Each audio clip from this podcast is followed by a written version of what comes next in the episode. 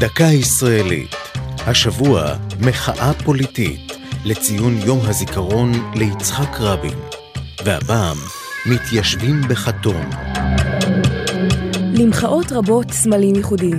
האגרוף המונף, החזייה הבוערת, נול ההריגה.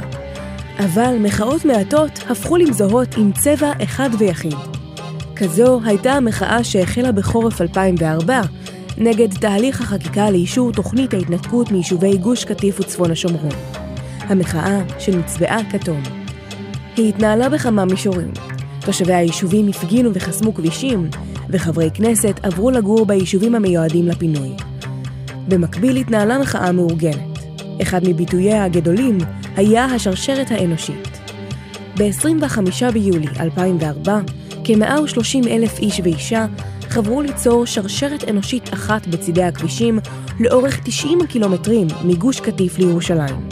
אל אירועים אלה הצטרפו הסרטים והדגלים הכתומים שנקשרו לדגלים, לעמודים ולמכוניות. ככל שהתקדם הליך החקיקה, החריפה המחאה.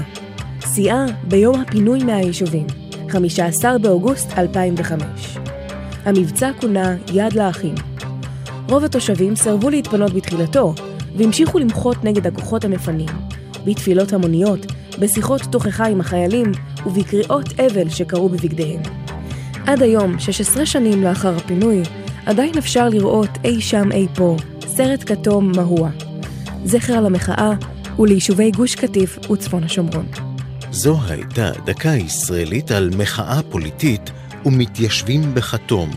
כתב דניאל סלומון, ייעוץ אלישיב רייכנר, עורך ליאור פרידמן.